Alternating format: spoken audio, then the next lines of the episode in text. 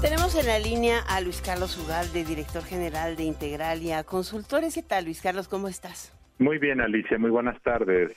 Hoy eh, nos has dejado a muchos pensando, sobre todo la participación que tuviste en, este, en esta ocasión en Nexos, em, eh, junto con otro autor, acerca de una reflexión interesante. Es eh, México se encamina o está en un proceso de neoliberalismo autoritario?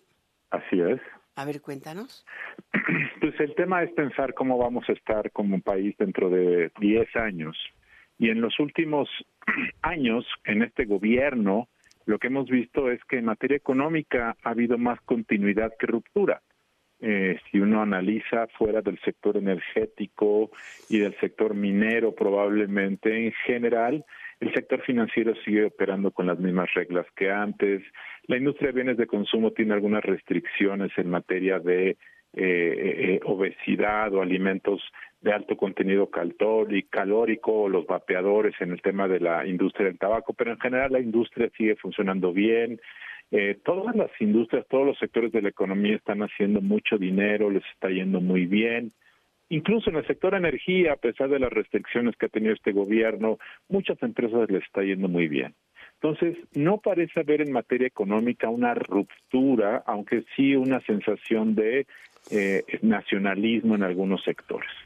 Sin embargo, en donde sí vemos que está habiendo un cambio, un intento de más controles en el tema político.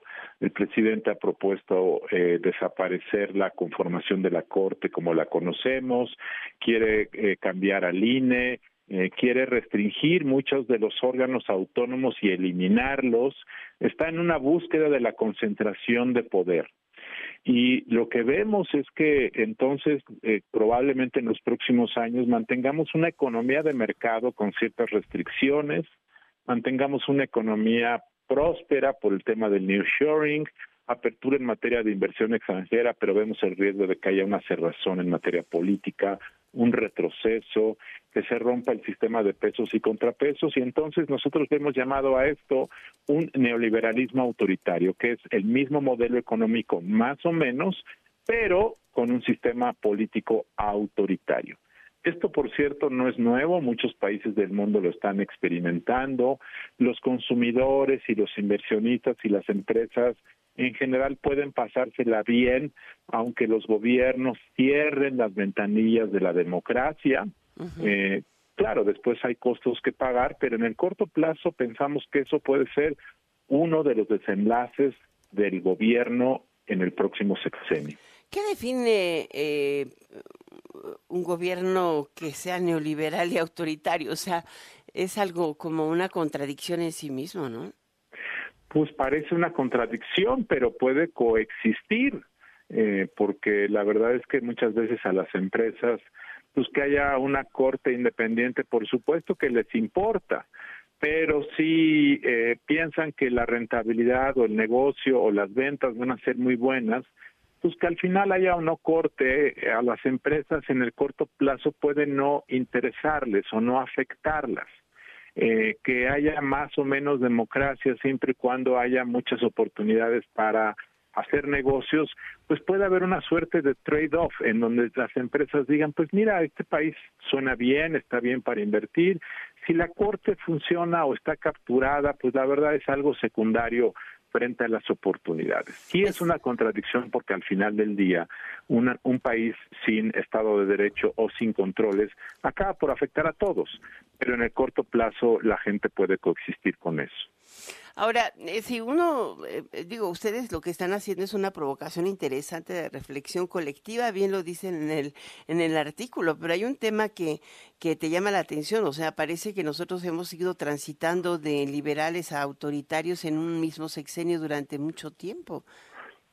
Así es, efectivamente, y cuando tú ves las encuestas hay un 30-35% de los mexicanos que dicen, a mí no me importa si es democracia o no es democracia, siempre y cuando el gobierno funcione bien. Entonces, si el gobierno dice, yo te voy a dar seguridad y te voy a dar empleo, la gente no le importa si hay o no democracia, si hay o no partido, si hay o no libertad de expresión. Eh, a un 30-35% así les parece. Entonces, esos son los riesgos. Por ejemplo, en El Salvador ahora, con Bukele. Bukele ha reducido la tasa de eh, crimen en ese país eh, demasiado rápidamente, claro, a costa de encarcelar a miles y miles y miles de personas, muchos de ellos sin juicio, sin un derecho sin un debido proceso y a la gente no le importa, la gente quiere tener tranquilidad en la calle y si eso se impone a, a partir de la violación de derechos humanos, a la gente le importa poco, Alicia.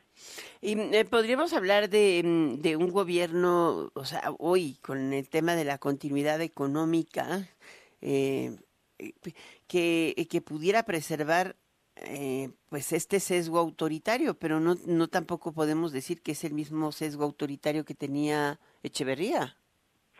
Pues eh, no, no, pero no, no, por supuesto, porque además esa era una economía más estatista, más cerrada. Pero pensamos en lo que se dijo cuando Salinas de Gortari llegó a la presidencia que empezó a abrir la economía rápidamente, fue cuando se firmó NAFTA, y sin embargo el tema de la apertura del sistema político fue más lentamente. Entonces muchos decían eh, que era un eh, sistema económico abierto, pero con un sistema político cerrado. Eh, claro, eso después se corrigió y finalmente con Fox ya todo era abierto, pero en un inicio pues se abrió más rápidamente la economía que la política. Entonces hoy pareciera que estamos retrocediendo. Se deja abierta la puerta de la economía, pero la puerta de la democracia y de los derechos políticos se puede cerrar. Esa es como tú dices, esto es una provocación, es pensar el futuro, es tratar de usar términos que suenan contradictorios.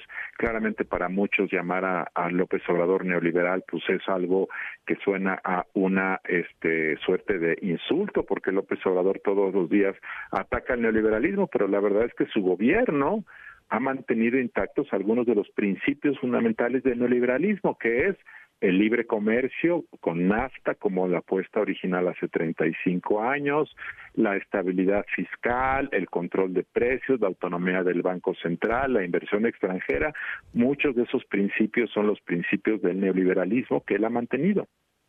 Ahora, ha, ha, lanzado una política de censura fuerte, pero así como que de represión, ¿no? No, no, no ha habido represión. Eh, por supuesto que no ha habido represión, pero claramente lo que el presidente quiere es romper el sistema de controles que existe hoy sobre la presidencia de la República. La desaparición de los órganos autónomos, la captura de la Corte, su politización, significan que los controles sobre el ejercicio del poder se van a limitar mucho. Entonces ese claramente es un modelo que tiende eventualmente al autoritarismo. Y dos, que el presidente diga que su persona, su autoridad moral está por encima de la ley, pues no solamente es autoritario, es tirano. O sea, esas son las convicciones, esa es la visión del mundo del presidente de la República. Y claramente lo que ha venido haciendo en los últimos años es ir cerrando todas las instancias de control sobre la presidencia de la República. Eso es una realidad. Y él lo dijo la semana pasada. Mi autoridad moral está sobre la ley, lo cual habla de la visión que tiene él de la política. Ahora, nuestro sesgo como sociedad, como mexicanos, realmente eh, preferimos la democracia. Y bueno, la democracia es eficiente. Bueno, este, claramente una mayor parte de los mexicanos dice eso, pero hay un 30 o 40% que en una situación límite dice, pues yo a la verdad prefiero que haya seguridad en las calles y que haya empleo. Mm. Eh, que haya una democracia me parece algo secundario. Pero si no, hay seguridad en la calle, entonces sí te la cuestionas. Así es, efectivamente. Qué interesante. Ahora hay una, una última pregunta. Tú hablabas del ¿Cómo decía eh, Reyes Heroles, el ornitorrinco? Sí. ¿Podríamos decir que estamos frente a un ornitorrinco político en esta administración? Pues es un otorrino, eh, otorrino, ¿cómo se dice? Sí, es un otorrino en el sentido de que es un es un animal raro. Ornitorrinco. Porque, porque este, eh, pues supuestamente López Obrador es una persona de izquierda, pero la verdad es que muchas de sus políticas públicas pues son neoliberales.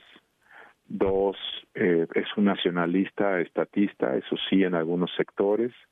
Y tres, dice que es un demócrata y que por encima de la ley nadie, pero en el fondo es un personaje profundamente autoritario y profundamente antiliberal. Eso es lo que es López Obrador. Entonces, pues sí, suena contradictorio y por eso es que es un espécimen raro y difícil de evaluar. Por eso es esta reflexión de hacia dónde podemos caminar en los próximos años. Interesante, es que me hiciste ir a buscar que era un ornitorrinco, debo confesarlo, y está este, muy buena la revista Anexos, pero tu artículo es impecable, lo, su artículo, y es este mamífero semiacuático endémico de Austria y Tasmania, que es entre, que parece pato, que nada como pato, pero a la vez es un mamífero que pone huevos y que parece castor, ¿no? O sea, todo puede caber en él y además es venenoso. Así es.